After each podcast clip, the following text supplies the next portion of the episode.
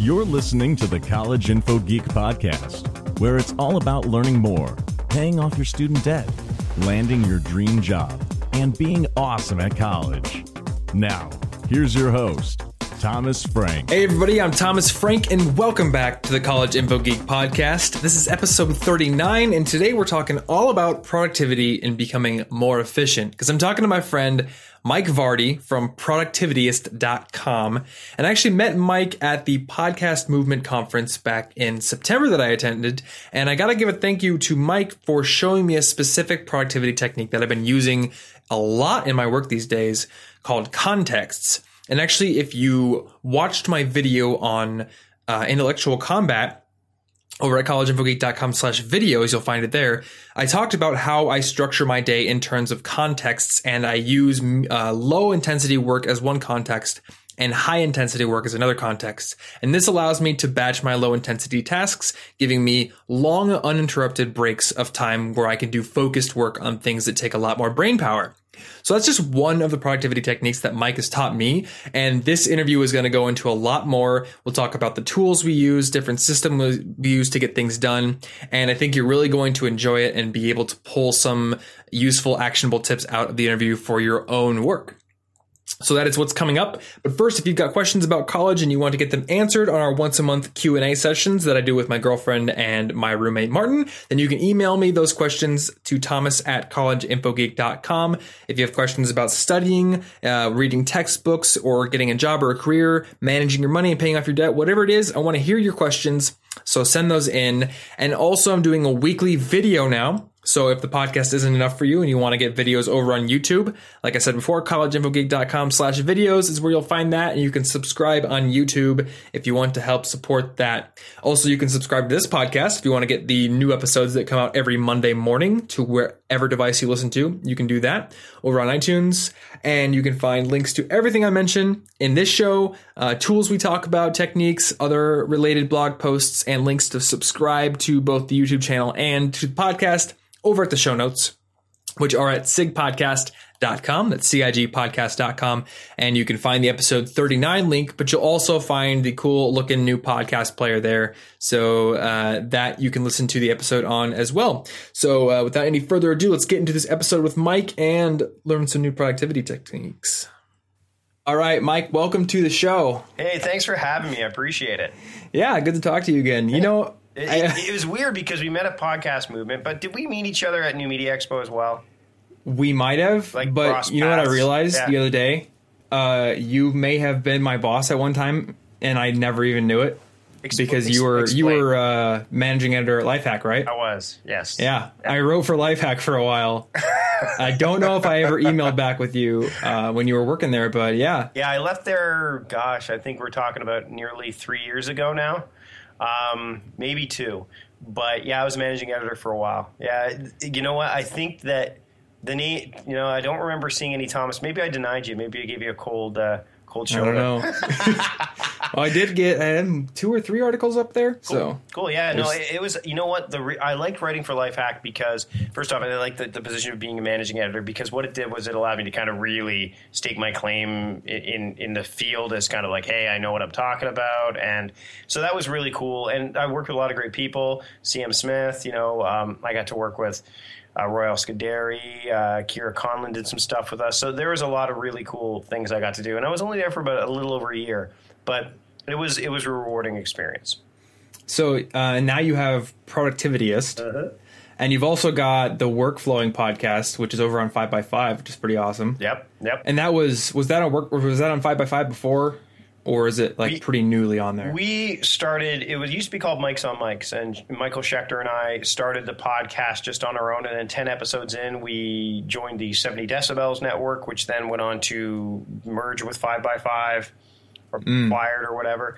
And then so we were on Five by Five as a result. And only in the last five months or so, like about five months ago, we changed over to uh, Workflowing from Mics on Mics. So And you got some pretty awesome artwork on there now too. Yeah, we do. We're pretty happy with uh, what, you know with that. And I mean, unfortunately, Schechter's not been able to be on the show as much lately because of you know having a, a, third child, and he lives in a you know a smallish apartment in Brooklyn, so it's hard to be able to mm. record. So and we're across time zones, so we're not quite you know. I mean, we're still kind of finding our way with the new changes, and I've gotten busier too. Like Productivityist expanding and you know things are happening. So um, we're doing what we can. I just actually before we recorded uh, this session i just did a, an episode with Ray Sidney Smith who's a super smart productivity guy. Um, and we'll be putting him on, on a, the this upcoming episode of workflowing which you know is happening as we as we speak. We're what october 14th so it'll be that week. But yeah it, it's it's fun. I like i love i've been podcasting for a long time. Uh, not always for money in fact, more often than not for money. but I mean, I did, you know, my productivity parody stuff. I did Discultured up in, you know, with my friends and uh, my other Canadian friends. I did Talking is Dead with my buddy Anthony Marco. Uh, I did the Productivity podcast. I did the Work Awesome part podcast. I mean, I've done podcasting, I'd say at least six years, maybe even seven. So, like podcasting OG. Yeah, maybe, maybe I'm not nearly as good as in terms of generating revenue as some of the other guys out there. But I just I, I did college radio, so I was able to mm. you know kind of convey that, and also I mean I did comedy performing and I did sketch performing, so I'm, I'm a natural performer, which is why I really like being able to talk about productivity and being able to say, okay, well this is. Uh, I'll say productivity. Sorry. There's the Canadianism. So I, I, like the, the fact I'm able to talk about productivity in a way that's engaging and entertaining and informative. Uh, it kind of allows me to bring my comedy roots into into into the fold and lets me be able to stay at home with my kids and not spend time on the road or be up late at night, you know, in some seedy nightclub doing stand up or, or improv. yeah. Oh man, the the improv roots though, those have to be uh, pretty pretty handy. They are. Um, when I did the South by Southwest talk this year with um, Craig Jarrow and Mark and Angel Chernoff, um, the thing that that um, Mike from Mike Pacchione from Duarte came up afterwards, and he was like, he, he said, you know, you moderated that panel, like like how did that was really good. Like how many have you done? I said, I've never done one before, but I think the, but I think the improv background gives me a, the ability to read an audience, so I can tell. Like you know when you hear like the the movements of the chairs and the and the like the. I mean, I, have I've become very heightened uh, in terms of my awareness of that kind of thing. So I'm able to sense when we're losing an audience or when I'm losing an audience, how to pick it up a bit. Um, I'm able to go with the flow. I'm able to deal with hecklers. Yeah. Uh, so yeah, but you're right. Like having that the improv background um, it also, and, and, honestly, the comedy background. Um, World Domination Summit this year, uh, Scott Berkun spoke, uh, and him and I had a chat at the closing party. We were talking about the movie Comedian with Jerry Seinfeld and Orny Adams. I don't know; it's a fairly old movie, but um, basically, what we kind of talked about and what uh, a lot of the comedians do is they look at things through this lens, like this very weird lens. Uh, you know, like Jerry Seinfeld's joke about who's shaving so much in the bathroom that they're having to dispose razor blades on an airplane. Like, why is there a razor blade disposal unit there? I mean, we know why it's there, but comedians tend to look at things through a different lens, and I think that me being able to do that uh, having practiced, you know, done improv and, and, comedy for a good 10 plus years, I was able to kind of look at productivity and figure out productivity and figure out, you know, hey, what how does this fit in? How do I make this fit for people? How do I make this work for people? How can I reach uh, someone who's you know in their 50s and a CEO to someone who's in their 20s and just trying to wrap their heads around uh, you know getting their you know getting through the day in terms of you know studying and stuff like that. So. Um, yeah, I, I think that that background has definitely paid off in terms of what I get to do now. Yeah, and it's it's interesting how tangentially related things in your past contribute skills and help you notice things in other areas that you move into. Yeah, I, uh, I mean, one of the things that that I've noticed is just being able to because I was working at Costco and trying to manage all that, and then trying to do a comedy career. Um, I had already started to take on some of these time and task management habits while working at Costco. I had no choice because you know you when you're running a department, you had no choice but to really like kind of get a handle on what's going on around you and the time and and tasks that you have to deal with. And then when I started to do the comedy, of course, that was in the evening stuff. And then I had a family, like I had a young daughter who had just, you know, we just had a daughter and had just gotten married. And so you're trying to balance all this stuff out. And what came out of the, the all of that was this productivity, um, you know, specialization that I basically took and, and ran with. And initially, it was a comedy thing. I was doing like a pro, like a parody site, kind of like a Stephen Colbert esque take on it. So the, the, life hack stuff I was writing later on. Earlier, I was parodying them, you know, because there's a lot of productivity porn out there. There's a lot of that stuff, you know, yeah, where you, and you have to wade through it. It's like anything else, right? You know, I mean, the cream. It's, it's taken a lot longer for that cream to rise to the to the top, right? Mm. And so. Um, but from there, I became, you know, I got the attention of David Allen, and David Allen's, you know, company said, "Hey, write for our blog, but you know, don't make fun of us." so, so I did. I didn't make fun of them, but I wrote for them, and then from there, it just kept going and going. Then Life Hack happened, and now I be I became the very thing I was parodying. So to be able to kind of come through all that and then draw from the different experiences, and and also to understand that if I had kept going in comedy, I probably wouldn't be sitting here in this house with my family because it, there was a no money. It's hard to make money. I don't know if you know this, but it, in the creative arts, it's not a very profitable field. Yep. Uh, and secondly, if you are going to make money doing comedy, first off, you need to focus on one particular sort of aspect of it uh, or craft. Uh, and then finally, uh, you will be on the road a lot. So that kind of looking at that, I made a choice to get away from comedy and try to focus on this stuff a bit more and be a bit more solopreneur minded. And this is kind of just how it happened. I mean, if someone said 10 years ago, you're going to be, you're, going to be talking to Thomas Frank doing a show, uh, a podcast, I'd go, well, what's a podcast? And, and, and um, who's Thomas Frank? And what do you mean I'm going to be a productivity specialist? Like, I, it just, it's not where I expected to be, but man, uh, it's been so rewarding that I've been able to get here. And it just things are things are still happening for me. We were just telling before we started recording, I'm going to be in your town. You know, like which is crazy in like 12 days speaking at, at, at, a, at a conference. So yeah, it's it's I'm pretty blessed and honestly, I have I walk the walk just as much as I talk the talk. Mainly, not only because I have to, but because it just makes everything so much better and simpler and more effective. Yeah, so I'd, I'd love to get into what you personally do for uh, staying productive and getting things done. But first, I want to get into what the name means because it's productivityist, and you say very clearly on the about page, "I'm not a productivity guru. I'm not an expert. I'm a productivityist," and there's a difference. So, what's the difference? Well, first off, I think the term guru is sorely overused. Uh, the words guru, ninja, rock star productivity uh, Autobot. Yeah, Decepticon. Like, you know, yeah, they just get to the point where it's like, all right, you know, if everyone's a rock, what's that the the the movie uh, Incredibles where Syndrome, the villain, says, you know, because when everybody's super. No one will be like you know, like it's because we see so many rock stars, so many ninjas. It's like, well, then great. Who's you know who's that's not special. Um, yep. The reason I, I like saying that, that, I use the term productivityist is I was enthusiastic. enthusiastic. I was a productivity enthusiast. So like a hobbyist or whatever. It was the thing I was dabbling in so that I could really do the things I wanted to do.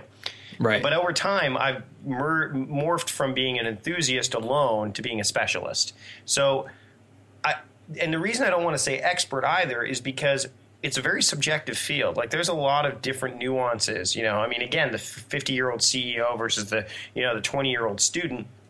There's going to be a lot of subjectivity, a lot of different things that each of them prioritizes over another, and the different tools they have at their disposal and other resources. So to be an expert, um, I think I'm get, I think I'm getting there. Uh, others have said that, and that's great. But I think by specializing in it, it's like being a specialist when you like a surgeon or something. You can go into a situation, go, okay, what? Let's see the lay of the land. All right, here's what I think will work best for you, or work best in this situation based on these factors that I know about you. And so I specialize in it. Um, not every solution is going to work for some people, but nine times out of ten, what I see uh, and what I recommend, some aspect of it, if not most of it, will work. And I know that uh, when I do productivityist coaching, in a 15 minute session, I can help somebody just take things to even just up a, a, notch, a single notch, and it can make a world of difference, right? So, yeah. so I think that that's that's what productivityist. It's a portmanteau of, of enthusiast slash specialist and productivity. That's what okay. it is. So it's uh, and you said that you want to help people not have to be that and just get to the being productive yeah, part, right? I think we spend a lot of time checking off boxes. You know, it's, it's really easy to check off a box. Yeah. Um, what's not easy to check is to check off the right boxes, and that's what I want to do. That's why m- the mantra of "stop doing productive, start being productive" came from. Is I felt a lot of people were like, "I got 43 things done today." Well, what were they? 38 of them were email. Well, that's Yeah. great. You know what I mean? So we tend to quantify productivity instead of qualifying it. And the real mm-hmm. magic is in that qualification of it, right? Like, I mean, going to school every day isn't really being productive, but doing, you know, and, and, you know, signing up for a class that you know is just going to be a gimme is, is, it, I mean, it can lead to other things for sure. But I mean, we spend we tend to focus a lot on the things that we, we can get done quickly because speed means productivity, but that's not Yeah. the case at all. It- it- productivity is effectiveness first, efficiency second. You know, task first, time second. That's the way I look at it. And so my goal is to help people stop getting in this mindset of I've got this to-do list and I want to get as many things on this list done as possible. I'd rather see people uh, on a list of 20 things get three things done, but they are the best. Like they are the things that are going to have the most results. The You top know? three things. Yeah, the- you know what is it, the the adage? I think it's uh, twenty percent of the. Um, uh, you put eighty percent of the effort into twenty percent of the. You know what I mean? Like that. I think it's Pareto principle. Yeah, the Pareto principle. Yeah. So I mean, most people spend all their time on the things that only give them twenty percent of the results they want. Right? Do the other. I mean, you want to you want to get the big results, and that sometimes means focusing on the heavier, dutier tasks. Which are harder. Your brain wants to say, "Well, why am I doing this?" When look, there's 43 things here. The brain understands numbers. It's it's it's it's there's no the number 43 to you and the number 43 to me mean the exact same thing. It's when you add the other qualifier, like 43 e- 43 uh, emails to me are going to be very different than 43 emails to you. But the number 43 is the is the unifying principle, right? But if I if if all 43 of your emails are from your mom and 20 of Just having a giant conversation with my mom.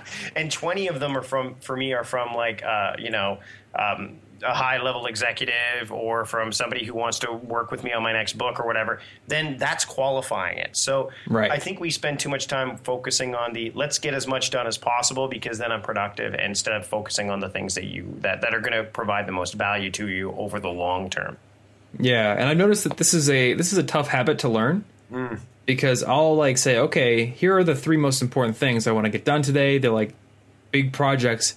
Oh, but here's ten other things, and I'll just I'll sort of tack them on to the end of the list.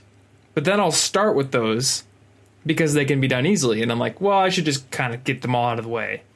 And then this thinking is toxic because you get them done, and then you feel like you're accomplished for the day, and oh, the big important things can wait for the next day. Well, and, and that's the thing is that I was just talking when I was talking to Ray Sidney Smith not too long ago. We were talking about willpower, and I'm a big Green Lantern fan. I know when we saw each other, you probably saw my Green Lantern ring on my. I did. yeah, and uh, willpower is one of those things where it's it, it is what fuels perseverance. It's what fuels discipline. It what it's what combats fear. I like Green Lantern. It's it's what does all that stuff. But it's it's a just like the Green Lantern's ring. It depletes. You know, Right. and the more you use it, and I mean, if you've ever read the comic books, if he does something massive, the ring depletes that much faster. Right. So we have the same problem is that if we do these little, little tasks and we do 40 of them, by the time we're ready to tackle the big task, our willpower reserves are depleted. So what do mm-hmm. we do? We go, oh, I'm too tired to do this, or I can't. You should hit those bigger tasks early on. And they don't need to be massive, they just need to provide massive value. So answering that one email that you've been delaying because it could lead to something amazing or it could lead to something not amazing, that could be a high willpower task and a high value task. Whereas, you know, answering your mom's email, probably not so much. So what we need to do is we need to kind of trick our brain. And when I say trick our brain, I, I it's mainly because we let our mind play tricks on us more than more often than not is to say how can i put some protocols in place and some security measures in place so that when i'm coming up against this you know these 10 tasks i add to the end of the list how do i make sure that those 10 tasks don't take precedent over even maybe not all three but at least one of those three? And that's when you have to start looking at the GTD term of contexts you know gtd being getting things done. You have to start looking at maybe not using things like computer or phone as context and maybe using things like full focus and brain dead so that when you look at a task you can say oh these are 20 brain dead tasks I can wait on those because my brain is right now in high octane mode. Let's look at the full, or even just call a task high octane. You're like, okay, this is a task I can do right now.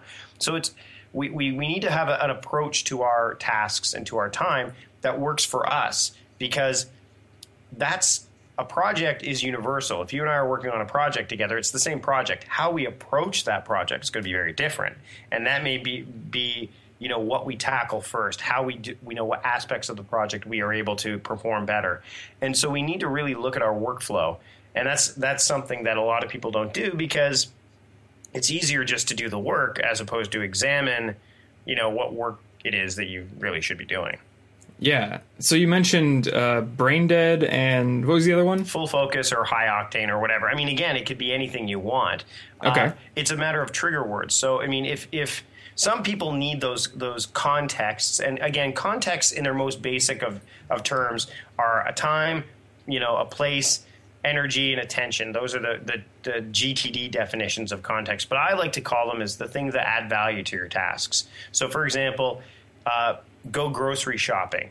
Um, that's a task, but actually, technically, it's a project. But let's just say, for the for the for the sake of argument, it's a task. You would probably make that's an errand, so you would add the the context errand to it, and that way, when you're doing when you look at the errands context, you can see every single errand that you have to do. So that when you're going out to run errands, you hit them all instead of coming home and go, oh man, I forgot to buy toilet paper, or I forgot to go buy this this screwdriver I was supposed to go to Home Depot to buy. So context allow you to group things differently. But the other thing is that some people don't work that way. Some people don't work with technical or practical contexts. Instead, they need things that are more holistic or more um, human. So things like high energy. I need high energy to do these. I need low energy. Oh, I'm brain dead. Brain dead could be because it's fun to say, hey, I'm brain dead uh, okay, well, what tasks can I do when I'm brain dead? Yeah. You know, uh, oh, I'm, I'm like full, full gear, full gear, high octane, or, or full focus. Okay, I've got so much focus right now. What are the things I know based on what I've told my task management system that I need to do that require full focus? So it gives you another lens to work through. And most people don't, most people think by project because it's the way we're trained. Right. But this allows you to have a different way to look at what you have to do and what you want to do so that you can move the right things forward at the right time as opposed to trying to move everything forward regardless of time. And then guess what happens? You run out of time. Right. So it sounds like you're no, basically knowing yourself knowing your energy levels and your levels of willpower and then intelligently batching tasks to do them at the specific time that you would be able to do them best. Absolutely, and, and, and sometimes that's going to be something you'll schedule. Like I theme my days, so I th- so I'll look at my day of the week, and today's Tuesday, so today is a writing day. So mm-hmm. when I'm not having you know interviews and such, my focus is writing. So everything else is pushed to another day, um, and because I've set this up in advance, I end up being able to work out of a, a task based mindset instead of a time based mindset. And what that does is when you're using a task based mindset, and theming definitely helps with this, is it allows you to deal with items of importance. But when you're working with a time based mindset, it forces you to deal with items of urgency. So mm. if hmm. I waited until the absolute last minute to write something, um, I'm a good writer, but I'm not that good. Uh, so it would not be as good as if I took time to do it over time. That's why we cram, right? I mean, right. As students, I'm sure. I mean, I never did this. Yeah, right. Uh, I crammed for exams. I finished mm-hmm. it. I, I, looked at the due date and wrote, and worked. Let it go all the way up to the due date, and then worked on it the day. And I handed it in. And the worst, when you get an F or an E or whatever grade you're going to get, if it's a low grade, your brain goes, "Well, it's because you waited too long," right? that may not be that, but that that might not just be the case because what if you didn't understand the topic? What if? What if? What if? But it's easy to point it to time. You ran out of time. You waited too long. Right. What if you get an A and you hand it in on the last day? All of a sudden, your brain goes, "Well, I can do this all the time because I'm, you know." Or, or the responsible part of your brain goes, "If imagine what grade I would have got if I had given this more time." Right. So that's what happens is we tend that's why I don't use the calendar as a due date identifier. I don't put assignment due on this date. I, I, that's what a task manager is for. A task manager gives me a start date. I start working on it, and it's done before the due date. So I okay. hand things. And let's put it this way: you're not going to get in trouble if you hand something in three, four, five days early. at, at worst, you're going to be able to gauge whether or not they give you more assignments based on that. And then, Yeah. and then you can judge that and go, okay, well, last time I handed this in five days early, I got an assignment. I don't want to get that. So I'm going to still do the work and get it done early, but then I'm going to wait until two days before to hand it in Right. or at least I know it's done so I can hand it in on the due date. So that's I get a lot of people say, well, what if I do it in advance? Then I'm uh, seen as an overachiever and I get these tasks I don't want to do. I'm like, well, then just overachieve internally and yeah. just, just achieve externally, right? so that would be all about just defining your goals and saying, do I want to like rise in the ranks and get more responsibility or not? or or maybe you already have a lot of responsibility and instead of being a, this this allows you to say no a lot easier is to say you know what i'm going to finish this. I've got it done way in advance. I know this.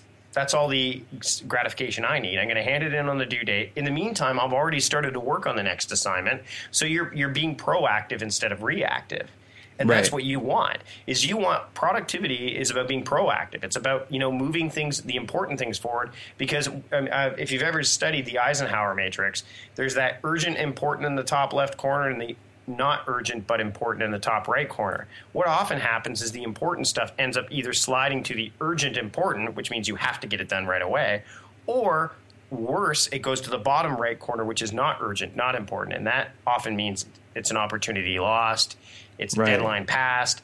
So really when you're looking at a calendar you should be looking at it with the idea of i'm not going to put due dates on here i'm going to use a task management system. So a task manager digital paper whatever you want to do. And then you're making measured progress every single day. Because when you're doing that then you're really actually being productive and you're allowing yourself and giving yourself that time and space to really create great stuff. Because when you don't hmm. have time you're cramped the quality suffers. When you don't have the space you're clustered and you're, you're claustrophobic again the quality suffers you need to find that balance and only you can do that Right. So for a student, obviously like due dates are a very important thing. So I think I would say like still put down those due dates, but also try out what you're saying. Whereas you, you would define a start date as well, and then you can calculate the work you need to put in uh, between those two times. Yeah, or or put a start date and an end date and have it be like an all day at like a you know what I mean? Like ba- basically have a start date and have it run through your calendar until the end date. I do that with my months. So for example, we're coming up to November. Uh, November for me was going to be uh, working on my next book, but instead it's going to be planning for the year 2015 because I'm actually working that far ahead now. So that's all that theme of that month is. So I have in my Google Calendar from November 1st to November 30th on a separate type of calendar that I've created that just says uh, planning. Planning for Productivityist for the rest of the. And so I know that if I get stuck and I'm like, what should I be doing right now? Oh, I know my monthly theme is planning. Okay, well, let's Right. look at my task manager and see what plans I have to do. Um, and and if you're gonna do put if you're gonna put due dates on it, then put it as a separate calendar. Like, so don't put it on your main calendar. Create, you know, you can create extra calendars in Google and all that stuff. So you just mm-hmm. create another calendar called like, you know, milestone dates or something like that. Something that doesn't that stands out separate from all of your regular appointments and stuff. So that way, when you look at it, it's it's your your trigger is not to work to that date, but the trigger is oh that's there because I've already started working on it and I don't want to hit that date. So it's a very psychological thing, but more importantly than anything, when you get assigned something, put in your task manager. Like Yeah. capture it right away. And that's what a lot of people don't do is they don't capture it. They don't sit back and go, I have this thing that came to mind. I better write it down or I better get it in somewhere I trust. Instead they go, I'll remember it later. And Right. you won't. You Yeah, won't. so this this is a concept I wrote about a little while back. I just call it quick capture, mm-hmm. where like you need to build a system that lets you capture data very quickly, and there's like ideas. So an idea could be, uh, you know, if you're a student, it's any like idea that needs to be a note, or it could be a due date. It could be like a meeting that comes up, project, whatever, and you need specific areas to capture all those pieces of data. Yeah, absolutely. It's very important. Well, and for me, I mean, I use I've got a Field Notes notebook here. I use Field Notes for almost all of my initial gateway capturing. So Okay. for me, and I have a system on my blog called the Strike Through system, and it's a quick capture system, like you said. But the nice thing is it adds a bit more context to it. So, for example, I'll write down something, and if it has uh, if it's a task, it'll have a context and a project next to it. And the context is signified by a letter or a couple of letters and is circled, circle for context. So if it's like go buy Scotchgard for a new couch, uh, I would put circle with an E around it for errand. And then and then the, uh, I put a project next to it, and it's for home maintenance, right? So I put HM, and then I put a triangle around it or pyramid for project. And so I can look at that on paper and go, okay, I have to go buy Scotchgard. It's an errand, and it's something for home maintenance. So I can look at all of these circled E's on my paper list if I don't get a chance to transfer them to digital, and go, oh, okay, well I've got four errands to run, and here are all the four errands I need to run. So Okay. and, and it's it's like shorthand. Remember shorthand? Remember we used to have like back. Our parents used to use it all the time. They'd Yeah. be like, "Yeah, hey, I'm going to write shorthand, put an arrow up, an arrow down, all that." There are lots of great.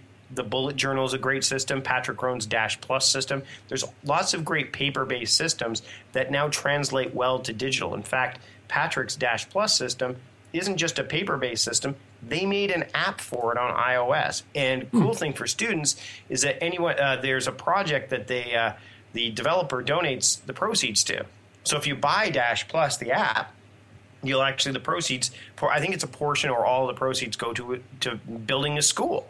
So there you go. It's, it's, it's, it's a win-win. You get a really cool little task management uh, solution, and you're helping your former your fellow students in a country where they may not be fellow students at all if you didn't help them out, right? So I think the quick capture method, people need to we, we, we trust our brains too much, but like a computer, the full your computer is uh, your brain is like a computer. It's got a processor, it's a hard drive, all that. The more, I mean, if you're on your computer and your hard drive's full, guess what?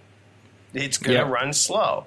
And if you're running too many applications at once, the processor is going to run slow. You need to treat your brain the same way. Your brain is meant to be a factory, not a warehouse. So capture Yep. that stuff. And when you do, you'll find that you'll be able to create better work and write better papers and do all that stuff because you won't be thinking about where did I what I have to buy jam now where did I see do I need jam like you won't be thinking about that Right.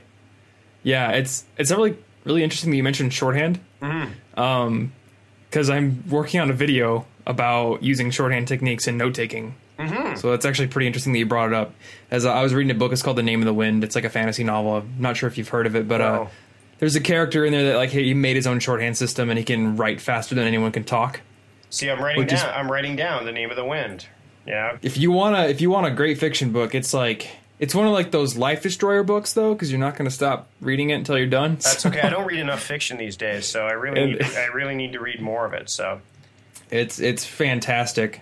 But uh, it kind of inspired me. I was like oh what if you could like pareto principle shorthand systems? Because real shorthand systems are incredibly complex and they take you know weeks of practice to get down but we're not trying to be a court stenographer here No. we're just trying to take down notes uh, more efficiently and i'm guessing you could pull certain aspects of shorthand out to benefit you in whatever way you want Well, and I think that's important is that the reason I like using context is that contexts are things that help you connect better to your tasks. So when people are building their contexts up, don't build a ton of them. Don't have too many because you want to be able to remember them quickly. You want to have quick recall. You want to know, okay, well, oh, email's a context, errands a context, low energy, high energy, full focus, brain dead, whatever the ones you, but you'll have like five, maybe 10 at the most that you'll rely on.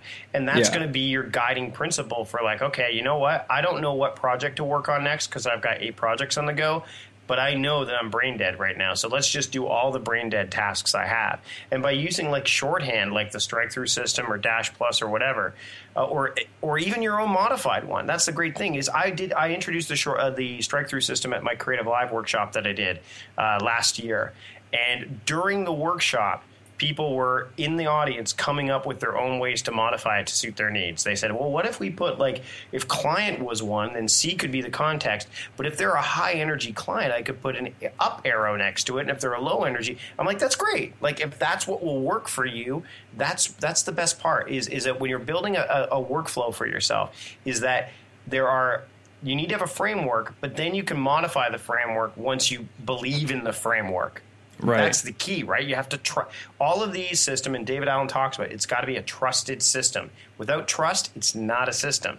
All it is Yeah. is is just a bunch of X's and O's and ones and zeros. If you trust it, that's when you can see things, right? It's kind of like again. Uh, the analogy of, of Neo in the Matrix, right? You know, he did, he didn't believe, he didn't believe, and he got his he got his ass kicked, you know, a bunch of times. and then all of a sudden, he was able to look at, you know, he he looked and you could see the look in his face when he finally could see everything and was moving. And it was amazing to see. That's kind of the same thing is once you trust that system the flow just occurs and then you're not worried about did i remember that? Or you get to automate a lot of this stuff. And Yeah. with all the stuff coming our way if you don't start automating the things that in a way that you're going to be able to be best served by them then you're going to be chasing the action and you don't want to be chasing the action because you know what happens when you chase the action you never catch up to it Yeah, I I like how that uh, you know, it factors into the this whole idea of like it, it's something you create, and so like the system that works for you is going to be different than the system that works for me. And people listening to this, they might be like, "Oh, well, what are your personal systems?" Well, you know, we can talk about them, but you're probably going to end up creating something that looks different in the end. Yeah But as you were saying, like whatever you trust and works for you. Well, and that's just it. And what you'll do, and this is what my role is, is I think that if I can give people the bare bones, you know, the structure, the skeleton, and they fill in the blanks and they, you know, add the organs and then they, they make the framework work for them. That's what we should be doing as productivity specialists or whatever you want to call it. That's what we, that's what you should be doing. I mean, you're you're, you're going to create this notebook, uh, you know, this this video you're going to say, here's how you can use it. They're going to say, okay, well, this is awesome. He's given me a framework to work off of. He's inspired me to do it. And now I'm going to find something that works for me. All Yeah. we need to do is provide that kernel, and then the rest kind of happens. But again, it takes that dedication. And most people don't want to spend the time on the front end work because the front end work takes time. But Mm-hmm. if you want to make time, then you got to take time. And Yeah. that's what a lot of people forget is they just rather keep going and then you become the hamster on the wheel. You gotta mm-hmm. you gotta get off the wheel. You gotta examine. So the, you know you gotta examine the wheel. Then you gotta get then then you figure out why you're on the wheel in the first place. So the, the hamster on the wheel thing is something that's been stuck in my mind for the longest time. Because I don't know if you're like this, but for me, up until recently, it, it had been like create content, publish it. Never, there's never a queue. It was always just I made it and I put it out. Yep. And I've been really focusing on how can I get ahead. I want to be like a month ahead on content. Mm-hmm. In fact, my dream is this. My dream would be to get to the point where I can do one week of nothing but research. And then the next week would be nothing but writing. Next week would be nothing but podcasting and making videos. And I could have like a cycle. And then I'd have this like insane queue of mm-hmm. content. Currently I'm not there, but I have a queue at least now. There's like two podcasts down the row. Actually, I think I have like five or six recorded, which is awesome. Mm-hmm. But it's yeah, it's all about getting off that hamster wheel Well, and figuring out a system. Well, what are you using for task management right now? So, uh, yeah, I guess we could like go through our Might as task well. management We- we systems. Might as well. be- Because I mean, honestly, I just came off a week sabbatical. I don't know if you know who Sean McCabe is. He's the guy that he's Sean, He's- seanwes. yeah. Yeah. So he talked about his small sabbatical, right? Mm-hmm. Recently, and I said that's a great idea. I'm totally going to do that. And the nice thing is that I can do that. like I, Yeah. I- but but the only way I can do that is if I set things up to make that happen, just like he Mm-hmm. did, right? And so I said, all right, well, I can't do it every seven weeks. I, I'm going to do it every eight weeks. A because just the way my schedule works, and B I don't want to copy them exactly. So, Right. so those are two reasons. but I just finished. I went to New. I, I had that whole travel schedule I was telling you about before we started recording, where I was traveling over to like four places over eight days. Got back, had the week off But what I did was I had to I used Todoist for my task management. It's uh, free for the basic usage. It's twenty nine dollars a year for advanced usage. Totally feasible on a budget of any kind, and it really is robust. It fits that whole model of productivity practices I use, which is simple, obvious, and scalable. It's simple to use. It's obvious that that's where that stuff should go, and it scales as you grow. It will grow with you. Um, so what I did was I looked at my filters in Todoist, and what filters are is it basically takes contexts. Todoist calls them labels, and you can apply either priority level or dates to it, and get to look at them in a combination, kind of like a Boolean uh, search. So, for example, I used to have weekly writing as a label, so or as a filter. So it would be any tasks that had the word writing uh, as a label attached to it, plus next seven days. Well, when I realized I wanted to take every eighth week off, I'm like, well, that won't work anymore because the weekly writing doesn't, it's not, I'll skip an entire week if I'm not careful. So I Right. changed it to monthly writing assignments.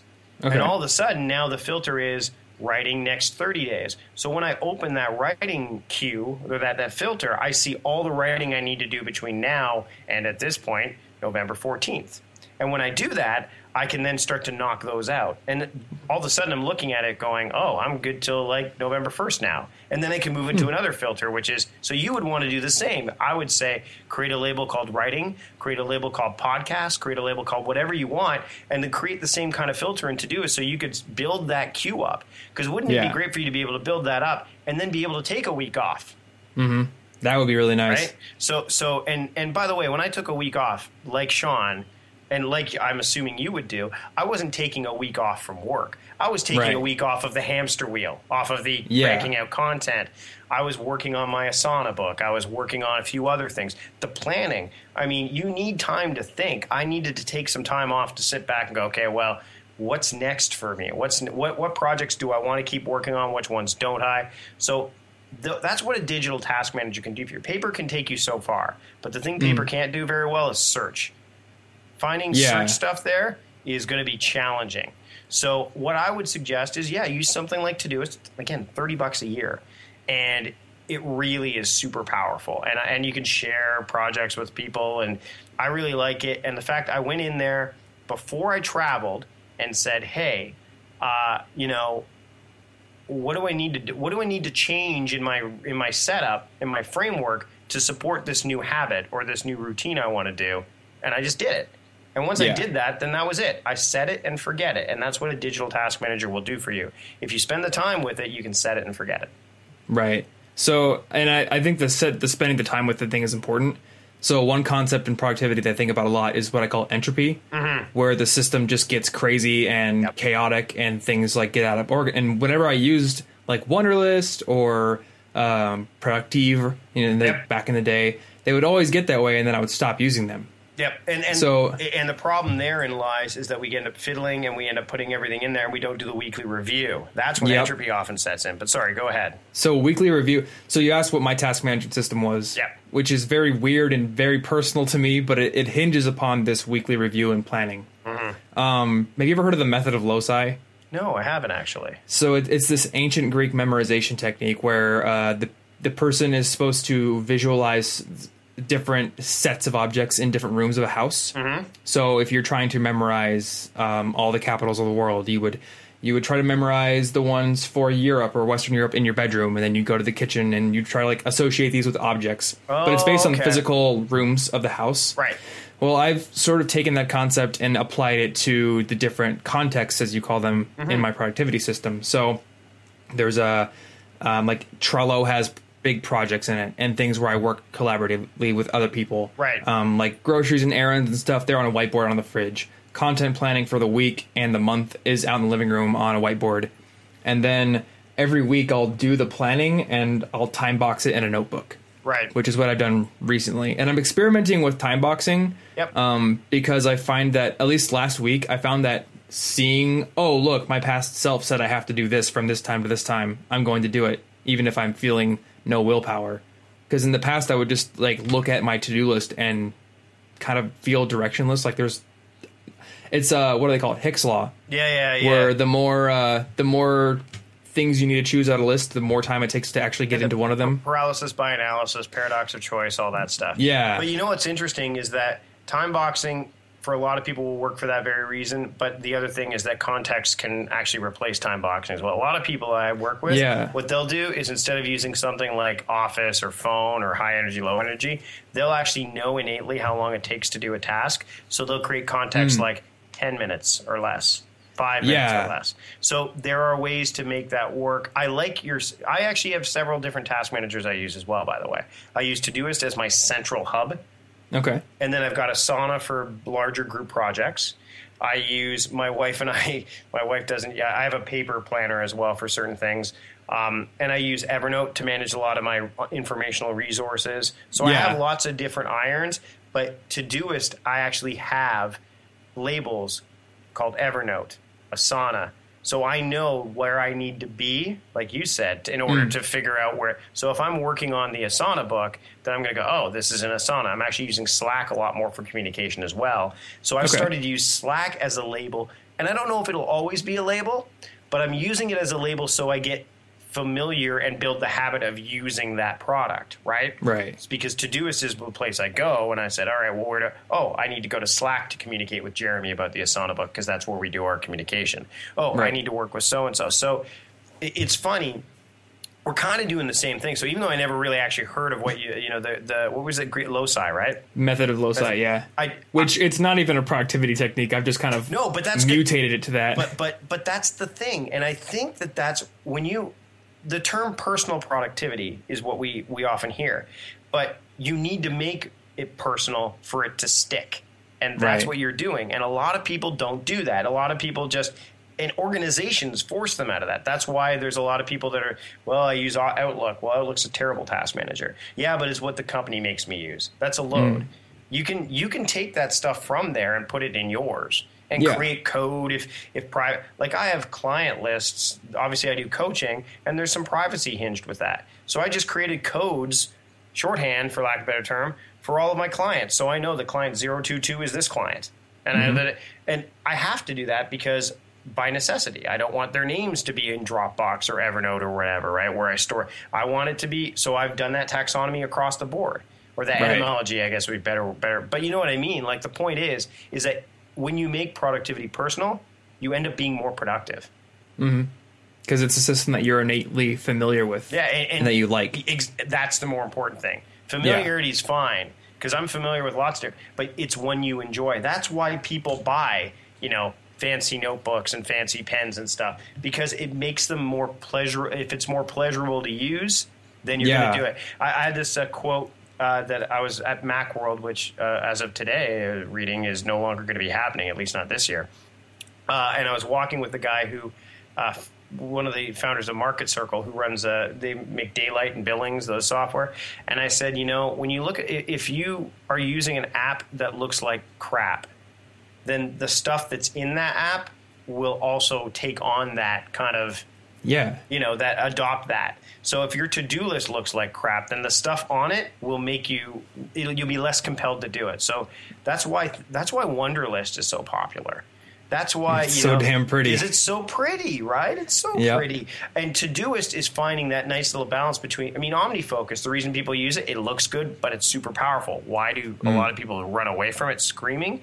Because it's so big and scaled up so high al- already that people go, "That's too much. I don't need it. There's too much to Right.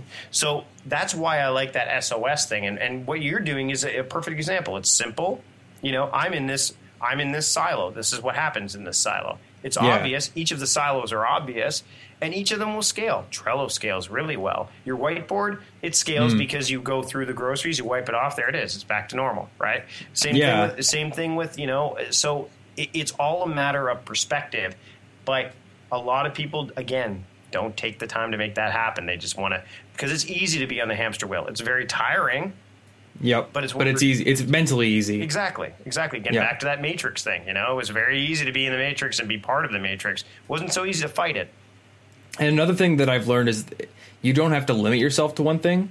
Mm-hmm. So that that is one of my problems in the in the past. Is like, okay, I'm going to adopt Wunderlist, and everything has to be on Wunderlist. Right. But then, like certain things, I just I don't want to do them Wunderlist. I don't want to have a project like written out in Wunderlist. I would rather use that for grocery list and uh, video games I want to finish. Right. And Trello is much better for projects, that kind of thing. Well, and, and Trello's better for like home improvement projects and stuff like that, you know, because there's a visual component. There's a lot, and, and what's interesting is because uh, uh, as as a guy who's a productivity specialist, I have to know about all these different tools. So I have projects in so many different task management apps. Now they're all templates, so they're not really things that I need to.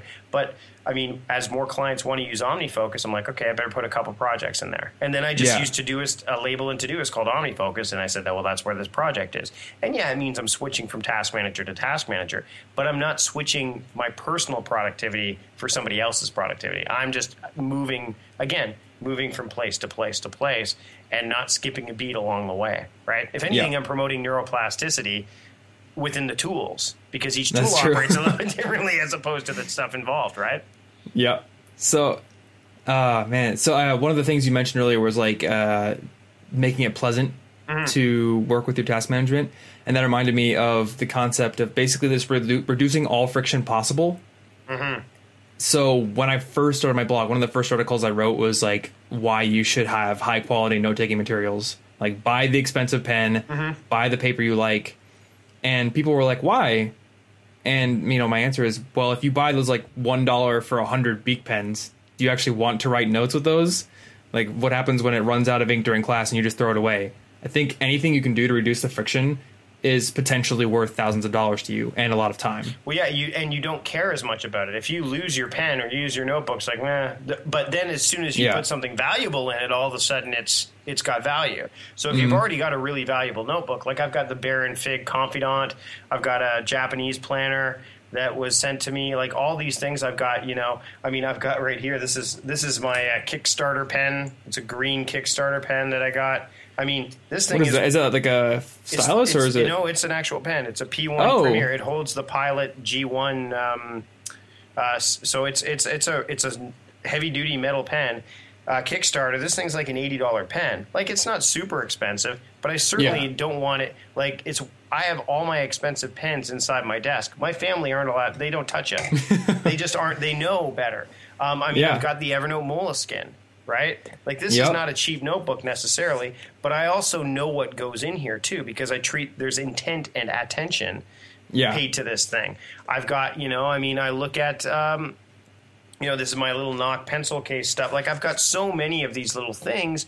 I don't use them all necessarily all the time, but they have value, and if they have value on the on the outside, then whatever you put in them is automatically going to have value as well. So they just become more and more valuable. Whereas if you're just using a junior legal pad or post-it notes or whatever, that's there's there's diminishing returns on those. Yeah, and that's honestly why I've been writing on whiteboard or whiteboards in my notebook because like I have this Sharpie pen and Mm-hmm. Yep. it feels good to write with it. Yep, And, I'm- it doesn't and- feel so good to type and, much. and I was saying it once I get my office downstairs. Uh, one of the people that I was talking to, I'm like, I cannot wait to put a big whiteboard up everywhere. And I'm gonna, I'm gonna do whiteboard paint, and I'm gonna Everywhere. I'm gonna do a whole wall in whiteboard paint because I, I and that's another thing is that there's certain things that technology can't replace, and for me, mind mapping is one of them. I mean, I can move a mind map into into the digital place. I don't mind transferring it over, but in Mm-hmm. terms of fluidity of thought and all that. I need to like write it down and outline and all that stuff. I can't do it the other way. And actually, there's a really cool app that I'm beta testing right now called Rocket Board. okay. I don't know if you've heard of it, but what it does, it's really cool, is you put little marks in the corners of your whiteboard, and then you point the phone at it, like the app, and it knows where it, it- that tells it where the whiteboard is, and then you can draw on the whiteboard, and it removes you from the picture, and it, you can share your whiteboard drawings with other people who have connected to you via the app. That sounds cool. It's pretty neat. So you could do like if so if you're working on a team thing and you're on a road or like it's pretty slick. Uh, I, and it seems that's the other thing. It seems so simple. How do they know where the whiteboard is?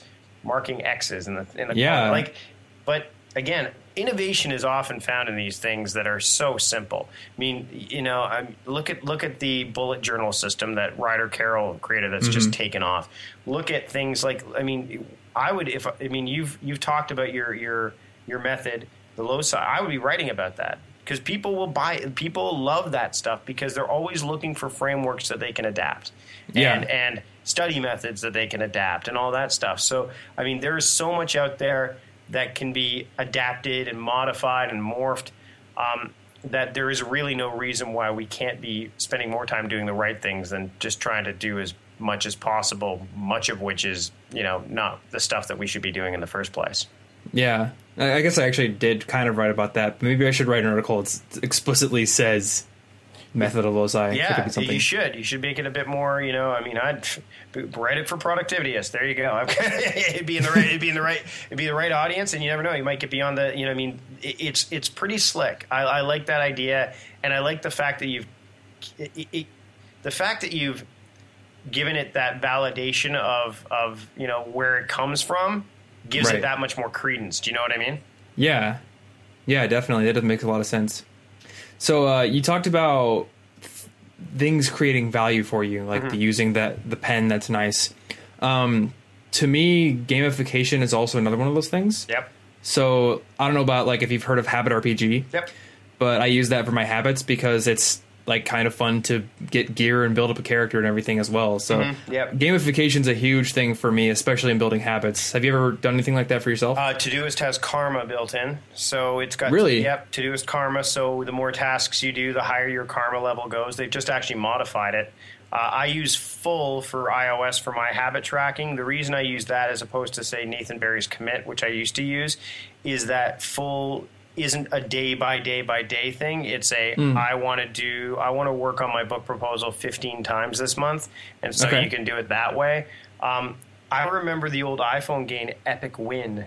yeah. Yeah, so I, I covered that. That was interesting in the early days. But Habit RPG, I know of. It's it's web based, right? And it's also Android, I think. It's web based, but there's also iOS and, And Android, Android, apps. yeah, yeah. But I think like they have a some sort of phone wrapper. Yeah. So like the JavaScript framework that they're building the site on just Right. gets translated down to the app, and it works pretty well. It's not like ultra smooth on the phone, Right. but it works. Well, and the other thing, I mean, so I like the gamification. I'm, I'm and I know Productive had that for a while, I believe, and and you know, Hmm. I think they still do.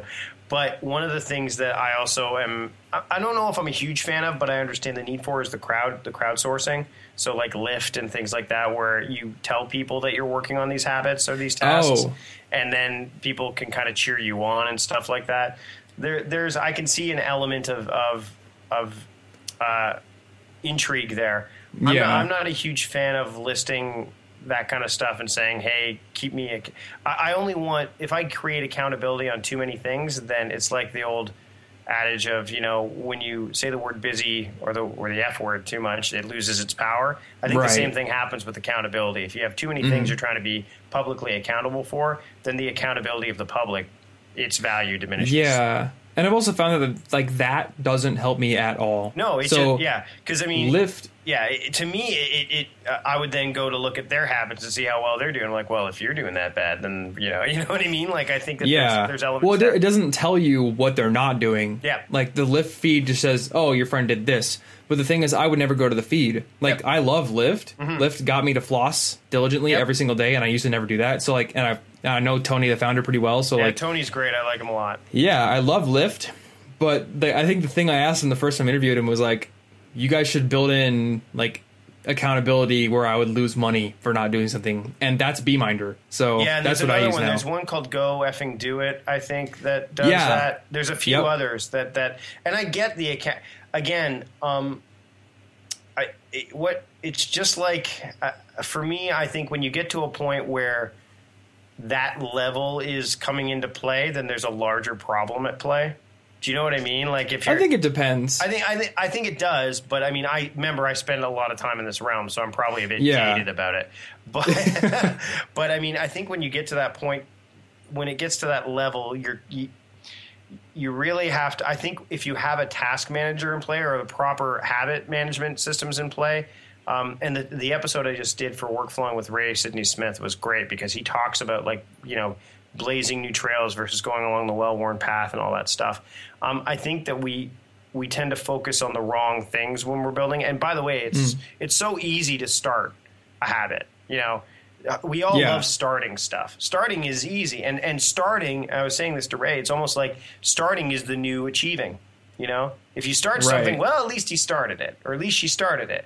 Finishing, not finishing something, has almost become at least not finishing something that doesn't necessarily need to be finished by you know in terms of the larger grander scheme of things uh, for others but for you it would be super important to finish um, if you don't finish it's like well you know at least he, he, he made an effort uh, but I think that that also is kind of coming crashing down a bit, and that that Yeah. starting, we, we I well, think, starting doesn't really get you that. No. Like, if I write half a book but never publish it, I've done nothing. no, but there's You know? see, but publicly there's a lot more starting happening these days than ever. Before, yeah. right? Uh, and the fa- fact is, you can hide pretty easily if you don't finish something because there's so many other people who are starting new things or finishing other things. Like the Asana book I'm working on, uh, I've been working on that since April with with uh, Jeremy. It should have been done by now, and we've looked at every other excuse as to why, and it's mainly me, uh, just Yeah. because of level of busyness and all that stuff. And I could throw every excuse in the book out there, but the bottom line is, is it's not done yet. Um, Yep. I publicly announced it, so it's going to get done. Same thing with my Workflow Warrior course, which is actually coming along quite well.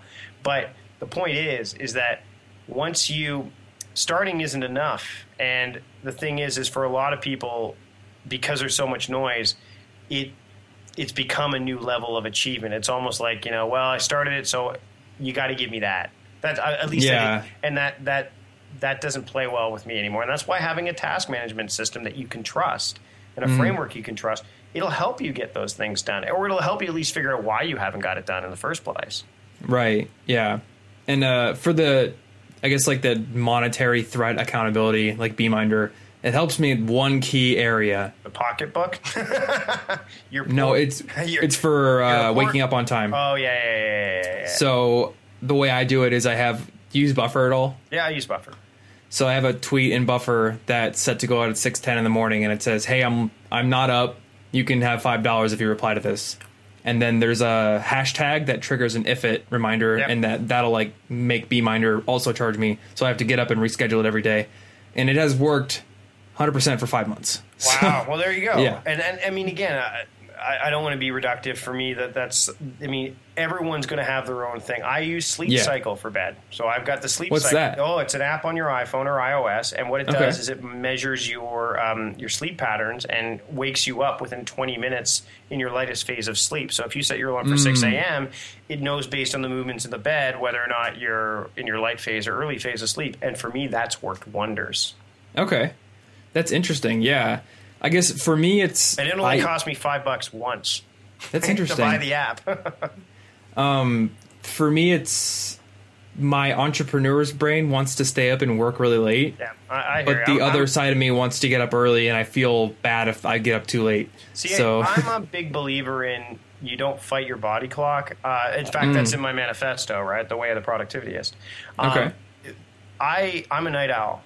Hmm. I I because of my comedy stuff, I've always worked better at night creatively. My just just the way I've. I've and I've tried to train my brain to go the other way. It doesn't work. In fact, what happens is in the morning I'll do a lot of admin stuff because that's low bandwidth stuff. But hmm. as I get older, that low bandwidth stuff keeps, and I get busier, that stuff keeps piling on. So by the time the end of the day arrives, I'm like exhausted. So I've decided that I'm up at 8 a.m. and I'm be- I'm in bed at midnight, 1 a.m. That's kind of where I go. Uh, So, okay. And but I know I have to get up at 8 a.m. So that's why I use Sleep Cycle. Uh, Yeah. I also journal at the end of my night to close my night out, so that way I can get to bed. You know, I can fall asleep faster. Right. Uh, you know, and I think that those are things that that's how I work. I, I don't. I mean, I know there's Hal Elrod, who I've spoken to before, who gets up at 3:30 in the morning, and I have no idea how he does it. Because I like to be able to go out and have fun at night too, right? You know, like Yeah. I like to have my beer, and I like to, you know, I like to, you know, have be social, and I also like the fact. And here's the interesting thing: is that because I have kids. Most people are like, well, don't you want to get up before the kids? I'm like, no, I want to stay up way past everybody because when my kids get up at uh, midnight or 11:30, I don't have to decide whether or not I let them stay up or not. You know, I just go back to bed. But if you're up at five in the morning, five thirty in the morning, and your kid wakes up, the the thought, well, you only need to be in bed for another hour, and you're already up, and well, you'll go to bed a little bit easier. To, like it creates too much of that paralysis by analysis stuff. The hmm. choice is not go back to bed. The choice becomes should I let them stay up? Right So that's why I like working at night too. Is that my wife's in bed before me. She's the morning person. I'm the night owl. If my kids were to get up, even if I work till one in the morning, and my kids were to get up anytime between uh, up till one one in the morning, my answer isn't uh, um, you should uh, you should stay up with me. It's go back to bed. You know. So Yeah. I think that that it's all a matter of again, you know, what you what you want to get out. Of. If you want to get up, if you're as an entrepreneur, if you work better at night and you want to keep hustling, then that's fine. Just make sure you get yourself enough sleep so don't get up that early. But if you're like, hey, you know what? I want to make sure that I go to bed early enough so I can get up early enough. Then that's when journaling comes in handy. That's when like, hey, here are the things I want to do tomorrow. I'm going to shut the laptop off and go to bed. right, Right. So it's all again. There's no right or wrong answer, which Yeah. I think is what's key. Is that so many people have said, "Oh, you got to be early bird gets the worm." When someone says, "Well, you know, why do you stay up so late? Like, aren't you afraid that other people are going to get ahead of you?" I'm like, "No, I'm ahead of them. You're, you're I did, working it, I did the night. I did the night before. I did it Yeah. before they got up. Right. So, so it's not early bird gets the worm it's uh, he who knows his body clock and uses it most efficiently gets the worm It's the person who focuses on task over time that gets Right. the, not, not the other way around. Yeah, I think for me, because I, I want to be that early bird, just because I feel better doing that. Mm-hmm. Then so that- I've had to make sure my Thai boxing says I'm going to be done at six. That way, I can chill for the night and feel totally cool to go to bed at eleven. and tha- and that's and the thing is that's what what you understand and what others have to understand. Is when you do that then you have to be realistic that that's going to take some energy that's going to take some willpower and that's going to take you away from some of the stuff that you might want to be doing initially instead Right. while you make that shift. Once you make that shift then that's fine. And i've had to make a, a bit of a shift too. Like for example i was telling you today my first call was supposed to be at 7 a.m uh, i was up at 6 what does that mean? It means that i just set my sleep cycle alarm to go off uh, basically at six, and I went to bed at ten last night. Like that's just Yeah. the way it goes. But that's the thing is you have to. It's all about awareness, productivity. Uh, uh, workflow is all about mindfulness and awareness, and knowing what's going to work for you over the long term, and making sure you set up systems and protocols and measures to make that happen. Yeah, and I think it's also important to have something like high intensity fun plan for later when you're Yep. done. Yep. Because I've noticed that if you don't, then it's easy to fall into like Facebook, Twitter, like low intensity procrastination type fun. But if I'm like, I have an awesome game I want to play, or I'm going to go do this thing tonight, Mm-hmm. then I will want to be done at six, and I won't feel the temptation to just work all day. My wife and I want to watch The Flash tonight. That'll be it. Like I know that by eight o'clock, and we can PVR it. So I mean, I know that that's something that I want to do tonight. I know that I want to play another game of Madden uh, before I before I take off. You know, for the I, I play one game per week. I try to keep up with the NFL schedule. So I mean, and I don't play. And there's, but I also know that if I were to play like games that had like old RPG games and stuff, that I'd be sucked in for hours. So I don't. Play Yeah. I don't play them anymore. Like that's it. Like again, knowing thyself, right? It's like, hey, you know what? I, I, don't, I don't play those games anymore. I play, you know, basically sports sport, sports games, It's games that have Yep. an end that ends, so I can get the gratification of ending it and then move on to the next one. So again, it's all about building, supporting frameworks, habits, routines, all that stuff that allow you to enjoy the fruits of your labor, as opposed to you know working through that cycle of okay, well, I got to keep going so I can enjoy the fruits of my labor. Yeah. Interesting enough, I can't really get into old RPGs anymore. I don't know what it is. Yeah, yeah, I think you get to a point. I mean, I think for me, one of the reasons I stopped doing RPGs is I played Knights of the Old Republic, the Star Wars game. Oh, yeah. And my wife went into labor, and I'm like, just hold on a second, I gotta save the uh, stop the Empire. And uh, my we gave my wife gave birth to my daughter that night, and I was on like no sleep, and that was a big Hmm. lesson for me. I'm like, well, you know what? Maybe my priorities weren't right that night. And that Your was, life is the RPG. that was 10 years ago so I mean, Yeah. it's really been about 10 years since i've dove into anything like that but Mm-hmm. but yeah i mean I, again we, we tend to overcomplicate it we tend to say oh we have this app it'll help us the it, it- focus on the app within it's the approach that matters far more apps you can make apps work for you you can make Yeah. a series of apps work for you but the thing is if you don't have that framework in place and you don't have a system that you can trust then no app in the world is going to help you So, uh, one last question I want to ask is so, say, you know, you have a student and they have things to do. We talked about a lot of planning, we talked about frameworks you can set up.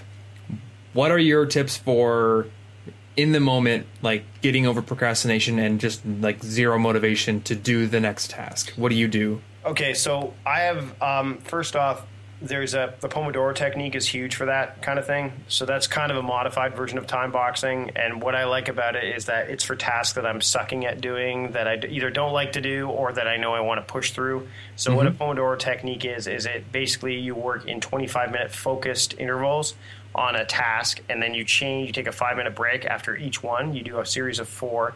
Uh, and after the first three, you take a five minute break, and then you switch to another task. So that way, you're promoting neuroplasticity. Uh, and then you, after you're done your fir- your fourth Pomodoro, you take a 25 minutes to 30 minute break. So what it Okay. does is it allows you to really push through those things. So if you're, say, for example, got a bunch of projects and you want to work on, say, four of them, then you can say, okay, I'm going to work on project A from this time to this time, then take a five minute break, then work on project B, and you can keep going through Pomodoro cycles. That's a big one because what it does is again, it promotes neuroplasticity. You're working in short, controlled bursts. Focus, and it's been studies have shown that the human brain focuses generally in short cycles. Like 25 minute of intense focus is about the right amount of time that you can focus on one particular task. Uh, so that's that's one big one. And the other thing is, again, honestly, if you've got a list of things that you know you want to get done right away, disconnect from everything. There's uh, apps called, uh, if you're on the Mac, uh, Freedom. If you're on the Windows machine, I think it's called, uh, I don't know if Windows has one anymore. FocalFilter. That's it. The one where it just closes everything else off. Yeah, I can think just so. focus on the, the thing you want to focus on. Um, the other thing I'm big on is if you really are struggling with something and you've got like a tablet, um, tablets can multitask, but you only see one screen. I do a, Right. I do a lot of writing on my iPad. In fact, my last Hmm. trip, I just took my iPad. I didn't even take my MacBook. I built. Do you hook it up to a keyboard? Yeah, uh, yeah. I've got the Okay. ZAGGmate, uh, the Bluetooth one that just snaps together, so it looks like a clamshell. Uh, Okay. So I've got the mini, and I do that. I built my entire slideshow on, on an app called Haiku Deck on my. Oh, I love Haiku Deck. Awesome. It's so awesome. pretty. It's so good. I, I sung the praises of it on the latest episode of the Productivityist podcast. So Hmm. good, and especially with the remote control on the on the iPhone. Like 'cause you can look at your, your notes and stuff. It's fantastic. Um, you can do a lot on the iPad. So I will. What I'll do is if I want to focus on writing, is I'll shut the the MacBook uh, Pro and I'll go and I'll throw on Coffeetivity on my iPhone, which is an Is that app. like a coffee shop Yep. din Yeah, sort yeah, sort of thing? It, okay. makes it makes coffee shop din noise. There's also Focus at Will, which I've used before as well, which I like a lot. Yeah. Uh, I'll use those and then I'll write on my iPad, and that way I don't get the distractions of because I don't have notifications set up on my iPad. I keep it fairly notification free, so uh, I'll be able to focus on that work. So d- get device specific. Set up your devices for specific environments. You know, my iPhone is a communication device first and foremost. My iPad is a content creation device and content consumption device, but my computer is both of those things. So if I want to focus on content creation and nothing else, the iPad's where I go. If I want to Okay. focus on communication, then I'll just put everything away and go to the iPhone. So you, you we have the technology, we should be leveraging it. And in a situation where you're you're feeling the crunch of time, that's a that's an asset that you should totally be leveraging. Cool. So, do you do anything like uh, like mental resets?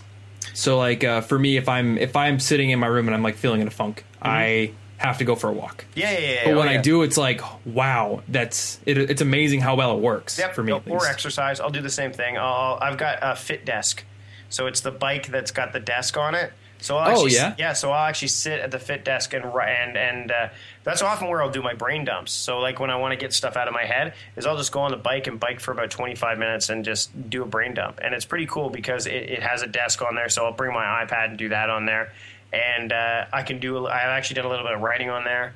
Um, so yeah, there's lots of ways to be able to to leverage that. But yeah, exercise is a huge one because, um, and I've even taken power naps. The same people that do sleep cycle make an app called Power Nap, and it's again 20 minute intervals. You don't want to get into too deep a sleep, right? You want to just get enough rest and then wake up and be recharged. Those are two things you can do to recharge your batteries.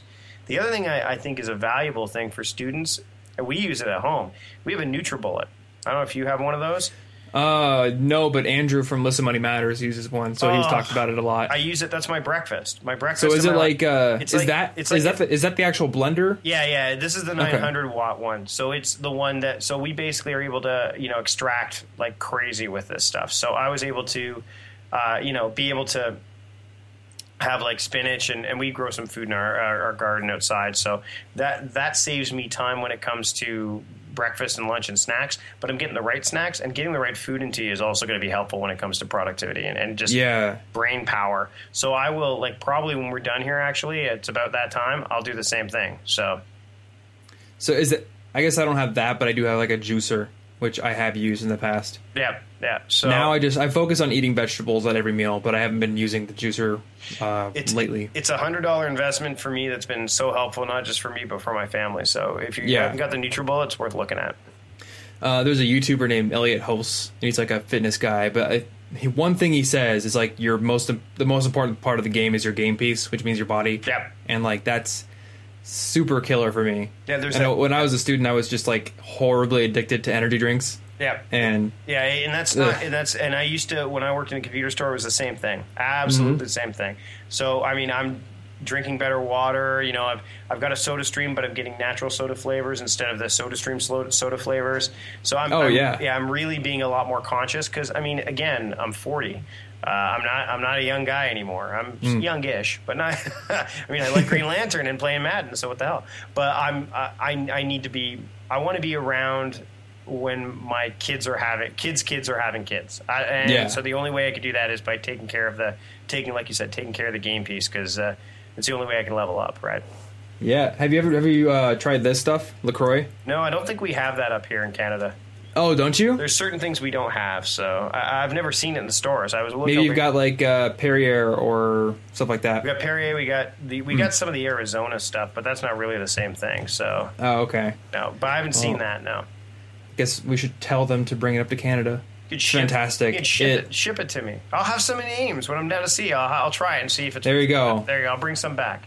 Okay, yeah, I'll try. I'll bring you one when we when we meet up. It's fantastic. It completely broke my soda addiction. Cool. Very Like cool. Yeah. hundred percent. Yeah, I, I like where I'm at now, and I want to even curb it back even more. So, Yeah. yeah, Oh, you mean like for soda? yeah, absolutely. I want to. I mean, I want to try to break it down so it's mainly water, uh, Yeah. butter and tea, that kind of thing. Water and coffee for this guy. But Uh, I have a coffee first thing in the morning. I use my Aeropress Okay. first thing, but that's about it. oh, you use an Aeropress too? Yep. I love my Aeropress. Yeah, I'm a big Aeropress guy. Apparently, like there's these crazy techniques where you can do it upside down or That's something like I, that. that's that's how I make mine. I invert it. oh, really? Yeah, It's it's it's awesome because it keeps the oils in. So it makes it better then? It does. It's a bit more richer, a bit more oily. I like it better. Yeah. okay. It's worth trying. I've been thinking about getting the uh like the the metal graded I have that too. filter. Yeah. Does that work well? Yeah, it's much better because it removes there's there's no taste to it, right? Whereas the paper will have a little bit of taste to it. Interesting. Yeah, so- I guess I haven't noticed the paper taste, but I have noticed like the missing oil that you get from a French press. Yeah, I would I would try try the inverted method, get the Able brewing disc, and, and go from there. It's it's a, it's a great way to start off your day. I'll tell you that much. Cool. Well, I have some new uh, coffee hacks to try. go, a little life hack, coffee hack stuff happening on. cool. Well, you've got productivityist.com, right? Yes, yes. Productivityist.com, and I'm at Mike Vardy on the Twitter. And uh, two podcasts, right? Productivityist podcast, which can be found at uh, productivityist.simplecast.fm, or just go to iTunes or Stitcher. And then uh, uh, Workflowing, which is at 5by5.tv. You can just find it there. So what's uh, what's the difference between them? The Productivityist podcast is just me with either Hmm. guests or just me doing a solo show. It's also a, a shorter show, so about 20 to 25 minutes. Okay. Uh, the, the Workflowing podcast tends to go about an hour, and it's often with uh, my co host, Michael Schechter. Gotcha. And they're both uh, are they both weekly then? Yep, both weekly. Uh, Productivityist podcast comes out on Tuesday, and Workflowing comes out on Friday. Cool. It's interesting that you're using Simplecast. That's actually what I'm using this I too for my podcast. Simplecast. Josh Long's a great guy. Just very intentional, very tremendous design. I really like Simplecast a lot. yeah, I love it too. Yeah. I, if I could have a bit more stats, that'd be cool. But I'm not complaining too Hey, much. I'm happy with the numbers I'm seeing in the stats, so I'm not going to complain. there you go. Hey, if the numbers are good, then Yeah. uh, it doesn't really matter anymore. awesome. Well, thanks so much for coming on the show, and uh, hopefully anybody listening to this, check out those podcasts when you run out of episodes for this one. Thank, thanks, Thomas. Thanks for having me. I appreciate it. Yeah. All right. Well, I hope you enjoyed the interview with Mike and got some actionable tips out of it, or maybe some new tools to try out for your own productivity and planning. Once again, if you have questions about college or anything that was talked about in this interview, you can email me over at thomas at collegeinfogeek.com and I'll get those questions into my notes and we can cover those on future Q&A sessions. Also, you can just tweet me questions. I'm at Tom Frankly over on Twitter and I would love to chat with you over there. So whichever system works best for you, uh, send me those questions. If you want to find the best resources and tools for being a better student and things that I use personally to do work better, then check out collegeinfogeek.com slash resources. And other than that, if you want to subscribe to the show or leave a review to support the growth of this podcast, you can do that. There's links in the show notes over at cigpodcast.com to where you can find uh, that link to subscribe. And that's it. So until next week, stay cute. Thanks for listening to the College Info Geek Podcast. Grow your brain even more at www.collegeinfogeek.com.